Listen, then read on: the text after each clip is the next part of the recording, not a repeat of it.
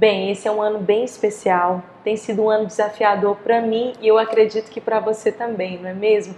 No meio desse ano, desse turbilhão de emoções e com tantas coisas que nós temos crescido, aprendido, eu tenho muitos motivos para agradecer a Deus e eu tenho certeza que você também tem motivos para agradecer a Deus. Porque no meio de tudo isso nós temos sido guardadas, protegidas, conduzidas por Ele e mais ainda, eu acredito que nesse ano, 2020, é um ano que as nossas visões distorcidas estão sendo corrigidas, alinhadas e o Pai está nos levando a um lugar de maior maturidade para desenvolvermos a nossa fé como cristãs genuínas que vivenciam a cada dia a realidade do Reino. Existe um convite de Deus para mim e para você. Se você está me assistindo agora, é porque você tem sede de buscar mais de Deus. E eu acredito que nessa hora o Espírito Santo vai encontrar o seu coração, vai impactar você e vai tirar você de uma fé superficial para levar você para uma fé ainda mais profunda, onde você vai ser desatada, estar pronta para vivenciar tudo aquilo que Deus quer para você. Eu quero meditar com você no texto da palavra de Deus que está em João 11, um texto tão conhecido nosso que fala sobre a ressurreição de Lázaro e o que Jesus fez naquela família, naquela comunidade. Foram tantas coisas, mas eu quero que você leia comigo a partir do verso 1. Estava enfermo Lázaro de Betânia, da aldeia de Maria e de sua irmã Marta. Esta Maria, cujo irmão Lázaro estava enfermo, era a mesma que ungiu com bálsamo o Senhor e lhe enxugou os pés com seus cabelos. Mandaram, pois, as irmãs de Lázaro dizer a Jesus: Senhor, está enfermo aquele a quem amas. Ao receber a notícia, disse Jesus: Esta enfermidade não é para a morte, e sim para a glória de Deus a fim de que o Filho de Deus seja por ela glorificado. Ora, amava Jesus a Marta e a sua irmã e a Lázaro. Quando, pois, soube que Lázaro estava doente, ainda se demorou dois dias no lugar onde estava. Bem aqui, eu começo assim meditando nessa palavra e entendendo algumas coisas interessantes. O que você faria se hoje você recebesse uma notícia de que alguém que você ama, que alguém da sua família estava muito enfermo? Provavelmente você ia pegar o primeiro carro, ônibus, avião e ir correndo ao encontro dessa pessoa.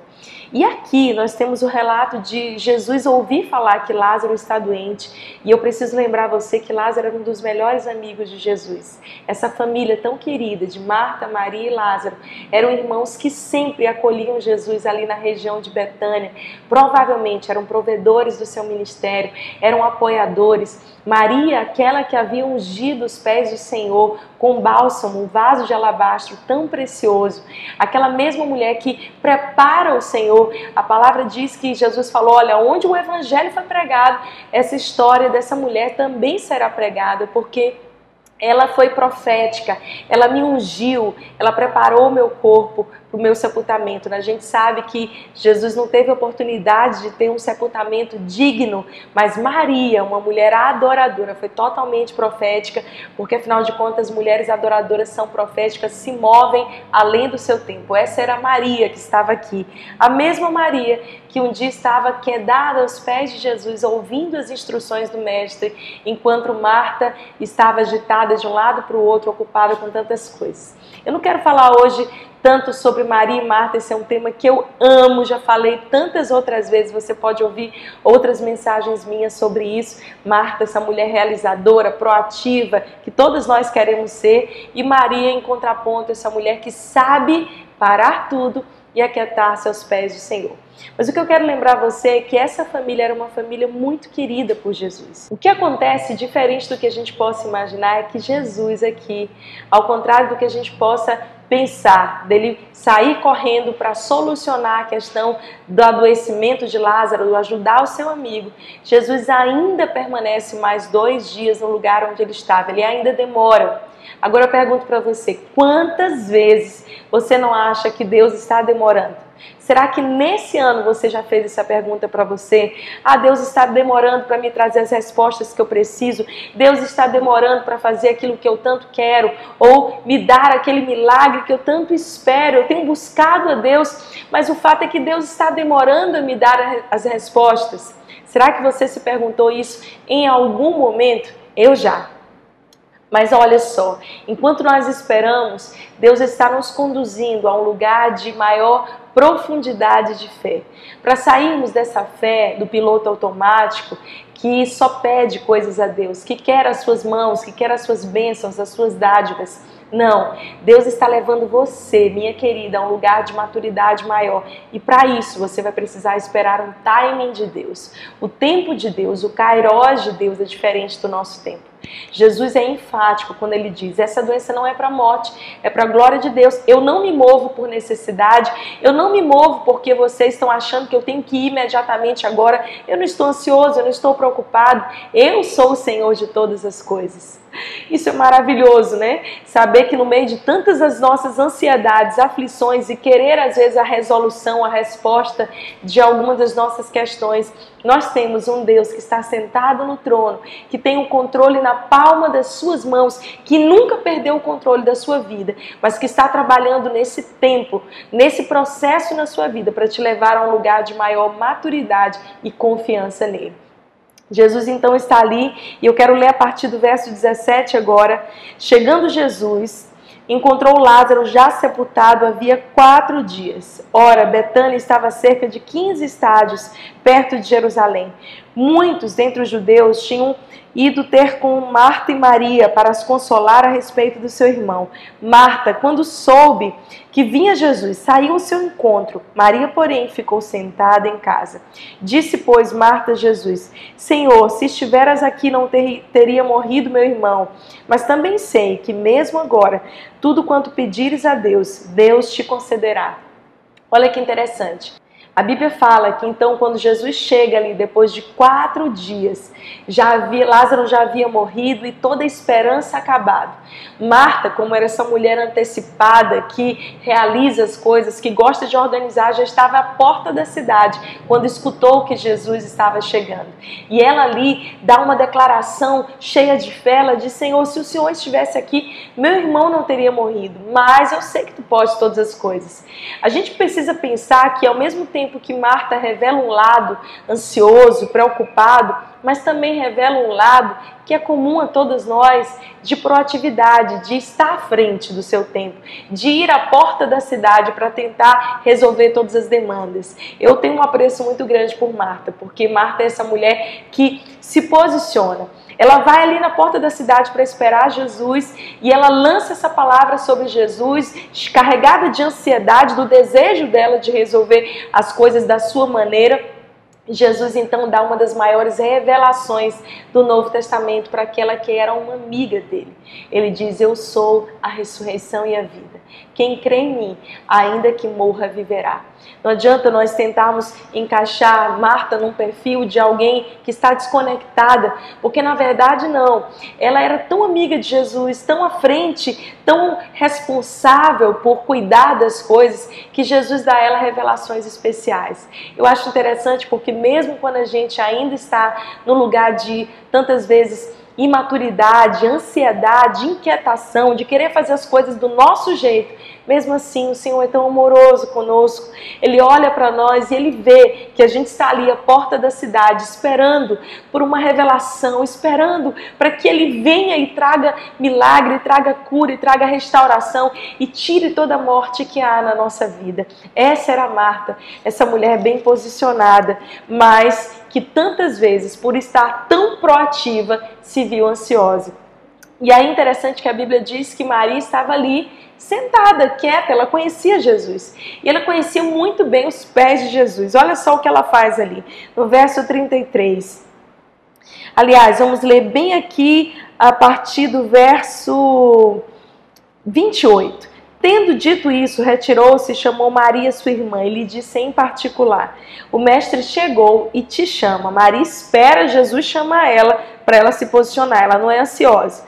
Ela, ouvindo isso, levantou-se depressa e foi ter com ele, pois Jesus ainda não tinha entrado na aldeia, mas permanecia onde Marta se avistara com ele. Olha que coisa interessante. Marta anda tão ansiosa que ela vai para a porta da cidade esperar Jesus, tenta fazer um rebuliço ali na porta, resolver todas as questões, trazer, lançar sobre Jesus todas as ansiedades dela. E Maria está ali quietinha, até que a Bíblia diz que Jesus manda chamar Maria E nessa hora, no momento que essa mulher, guiada pela voz de Jesus, escuta o mestre chamando, é quando ela depressa se posiciona. Isso é tão interessante, porque mulheres que estão conectadas com Deus nesse tempo, nesse ano de tantos ajustes, onde a nossa visão tem sido alinhada, são mulheres que percebem os passos de Jesus e que estão prontas para se posicionar quando ele chama. Será que você é essa mulher agora? Agora. Ah, olha para a pessoa que está do seu lado aí e diz para ela: você é essa mulher que vai responder ao chamado de Jesus na hora certa. Você não vai andar ansiosa. Você não vai andar inquieta, você vai esperar o mestre falar, então você se posiciona rapidamente, depressa, para ouvir a voz do Senhor. Verso 32: Quando Maria chegou ao lugar onde Jesus estava, ao vê-lo, lançou-se-lhe aos pés, dizendo: Senhor, se estiveras aqui, meu irmão não teria morrido.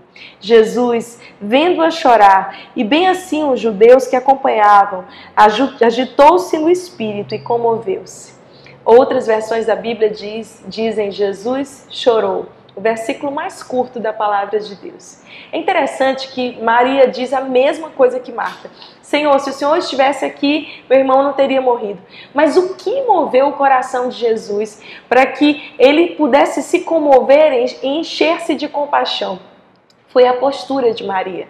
Maria passa longe dessa mulher cheia de ansiedade que quer ter Deus fazendo as suas vontades do seu jeito. Não, ela é uma mulher de uma fé madura, profunda. Ela se lança aos pés de Jesus porque ela sabe que esse é o lugar dela. Ela já esteve nesse lugar tantas outras vezes que agora, num dia de luto, num dia de crise, ela sabe que a única coisa que resta para ela fazer é estar aos pés de Jesus. Uau, isso é uma revelação poderosa para nós.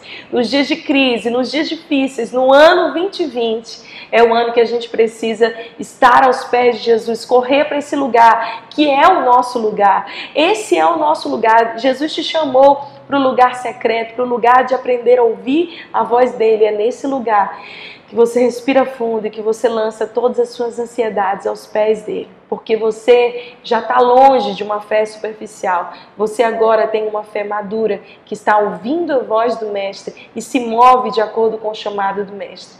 A Bíblia fala que essa declaração e o choro de Maria, porque ela estava triste. A gente não tem que se fazer de super mulheres. A gente tem que saber que existe um lugar para a gente chorar, mas existe um lugar para a gente se posicionar. O lugar de chorar é aos pés de Jesus, mas o lugar de se posicionar como uma vencedora, levantando a sua cabeça partindo para a batalha, é diante do fronte de batalha contra os inimigos da sua alma. Ei, para de chorar quando você estiver na frente da batalha. Para de baixar a cabeça ou de querer desistir quando você estiver no fronte de batalha. Não, quando você estiver ali, é a sua hora de não abrir mão do seu chamado.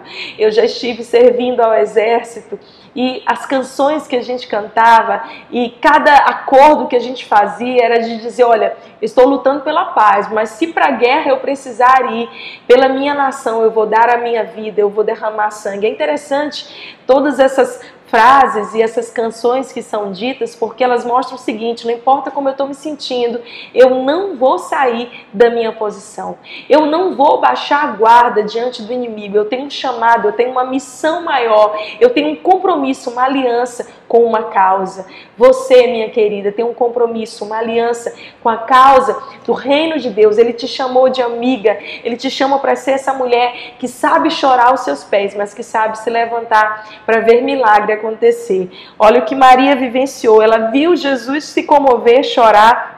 E no verso 38, Jesus então se move por causa da, daquela adoração. Jesus, agitando-se novamente em si mesmo, encaminhou-se para o túmulo. Era este uma gruta e cuja entrada tinha um posto uma pedra. Então ordenou Jesus: Tirai a pedra. Disse-lhe Marta: irmã do morto: Senhor, já cheira mal, porque já é de quatro dias. Respondeu-lhe Jesus: Não te disse eu que se creres verás a glória de Deus? Mais uma vez, a ansiedade falando alto. Mas, Senhor, a lógica humana diz que isso não vai acontecer. Você não está vendo que isso aqui não tem jeito, que já está morto e não só está morto, como cheira mal? Será que tem de vez em quando alguém que lembra você que isso que você está sonhando, planejando, ou a sua família, uma situação, não tem jeito de reviver, não tem jeito de renascer? Será que quantas vezes você olhou para o vale de ossos secos e você disse assim: não, esses ossos estão sequíssimos, não tem como ter vida. É interessante quando nessa conversa com Ezequiel é, e Deus, Ezequiel diz para ele: Senhor, esses ossos estão sequíssimos. Então Deus diz para ele: será que esses ossos podem reviver? E, e, Ezequiel, de maneira muito sincera, responde: Senhor, só tu sabes o que pode acontecer. Eu não vejo nada, eu só vejo ossos secos, mas o Senhor está dizendo que tem um exército. Então, Deus diz para Ezequiel: profetiza profetiza. Minha querida, eu quero te trazer à luz o poder que há nas suas declarações de fé, o poder que há na palavra profética, quando você traz à luz aquilo que não existia. Para de se amaldiçoar, para de ser levada pelo vento numa fé emocional de menina. Deus está te chamando para uma fé madura, de uma mulher que sabe estar aos pés de Jesus, mas que sabe se levantar de maneira profética. Em vez de você ficar lembrando a Deus de que já está morto e cheira mal, de que os ossos estão sequíssimos, Deus sabe, para, para com isso. Deus sabe exatamente quais são os seus problemas, os seus dilemas. Deus sabe o que, que na sua vida já está seco, sequíssimo. Deus sabe onde há morte. E ele sabe que ele é poderoso para fazer infinitamente mais de tudo que você pediu, pensou, imaginou. Mas ele sabe que você precisa, é o que ele te diz nessa hora. Profetiza, abre a sua boca, declara, caminha por fé e não por vista. Jesus não escuta a voz da ansiedade, não escuta a voz daquilo que dizia não é possível. Jesus sabia que aquilo ali era para a glória de Deus. Então ele manda tirarem a pedra. A Bíblia diz: Jesus, levantando os olhos para o céu, diz: Pai, pai, graças te dou, porque me ouviste. Aliás, eu sabia que sempre me ouves, mas assim falei por causa da multidão presente, para que creiam que tu me enviaste. E tendo dito isso, clamou em alta voz: Lázaro, vem para fora. Saiu aquele que estivera morto, tendo os pés e as mãos ligados com ataduras e o rosto envolto no lençol. Então, li, então lhes ordenou Jesus: desatai-o e deixai-o ir. Quantos princípios nós temos na palavra de Deus. Primeira coisa que Jesus fala é que antes do teu milagre, algumas pedras precisam ser tiradas. Sempre vai aparecer alguém para dizer: não tem jeito de tirar essa pedra, é impossível, não tem como as coisas acontecerem. Mas uma mulher madura, uma mulher de fé, sabe que a pedra precisa ser tirada do caminho. Muito, na verdade, você pode ser posicionado como uma mulher que vai ajudar outras a tirarem pedras dos seus túmulos, dos seus caminhos. O que está impedindo você de viver o seu milagre? O que, que está impedindo a sua família, outras pessoas que você conhece? Eu oro para que Deus levante pessoas que vão te ajudar a tirar as pedras do teu caminho. E você um dia também seja alguém que vai ajudar a tirar a pedra do caminho de outras pessoas. Jesus está chamando, vem para fora. Filha, vem para fora. Vem para fora, fala sobre um posicionamento. Todo mundo disse que você já estava morta. Todo mundo disse que você já cheirava, cheirava mal. Todo mundo disse que nesse ano, no ano da improbabilidade, nada ia acontecer. Tuas finanças iam secar, tua família ia desmoronar. Você ia ter um surto emocional. Todo mundo diz que a lógica é essa, mas você é aquela que escuta a voz do mestre te chamando para fora e você como uma mulher bem posicionada, que já teve pessoas que te ajudaram a tirar pedras dos caminhos. Você é essa pessoa que ouve a voz de Jesus e sai para fora. É interessante a gente perceber que algumas pedras antecedem o milagre, né? Algumas, alguns impedimentos precisam ser rompidos para que haja o milagre. Mas depois que o milagre acontece, talvez você já esteja aí ouvindo e dizer: Não, pastora, eu já entendi tudo isso. Eu já tenho promessa, eu sei que vou ter que passar por alguns processos difíceis, mas eu estou bem posicionada, eu sou uma mulher do lugar secreto, eu estou aos pés de Jesus. Talvez você já esteja aí com seu coração pronto já de alguém que, que ouviu o chamado de Jesus e, e que já está posicionada fora, posicionada, levantada para resplandecer. Mas a Bíblia fala que Lázaro saiu, embora vivo, ele ainda saiu atado, ainda tinham ataduras prendendo aquele homem. Ah, Quantas vezes na nossa vida, quantas vezes eu não me vi assim, mesmo ouvindo a voz de Jesus, mesmo experimentando milagres, mesmo estando na igreja, mesmo participando de conferências incríveis, mesmo tendo meu devocional, a minha vida com Deus toda certinha, mas ainda existiam ataduras, coisas que me prendiam de caminhar para um nível maior de revelação e de viver cada um dos propósitos de Deus para mim. Se você está me assistindo e você se sente assim, Uau, eu amo Deus. Eu, eu creio, eu quero viver os sonhos de Deus para mim, mas eu ainda me sinto atada, presa no nome de Jesus, eu oro agora aqui como essa amiga que vai te ajudar a ser desatada, desenfaixada, a tirar tudo aquilo que te impede, todo grilhão que impede você de correr e ouvir a voz do Mestre te chamando. Minha querida, nessa hora, Jesus te chama para um lugar de maior intimidade, maior profundidade. Ele está amadurecendo a sua fé, te fazendo uma mulher forte, que resiste bravamente e que se levanta com um testemunho forte para resplandecer a glória dele nos quatro cantos aí da sua cidade, do seu estado e do nosso país. Mas olha, Deus vai levantar pessoas que irão desatar você, destravar você para esse novo tempo. Essas pessoas serão como vozes proféticas que irão te ajudar a tirar tudo aquilo que te enfaixa e te prende no passado. No nome de Jesus, que você possa ouvir essa palavra agora e se posicionar para ser desatada para um novo tempo. Você sabe o que é mais incrível? É que uma mulher que teve as suas ataduras, que teve todos os seus grilhões quebrados, ela é imparável e ela se levanta para desatar outras mulheres. A minha oração agora é que você que está assistindo essa mensagem se posicione, seja livre, totalmente liberta, curada de todas as feridas e que se levante como uma libertadora, uma desatadora de destinos. Deus vai te usar poderosamente. No ano da improbabilidade, Ele está aprofundando a sua fé e te levantando como uma voz. Que o Senhor te abençoe, que você seja cheia de fé agora, de esperança, de confiança nessa palavra e que o teu coração seja incendiado de amor por Jesus para viver as suas promessas e para ser essa mulher libertadora de destinos.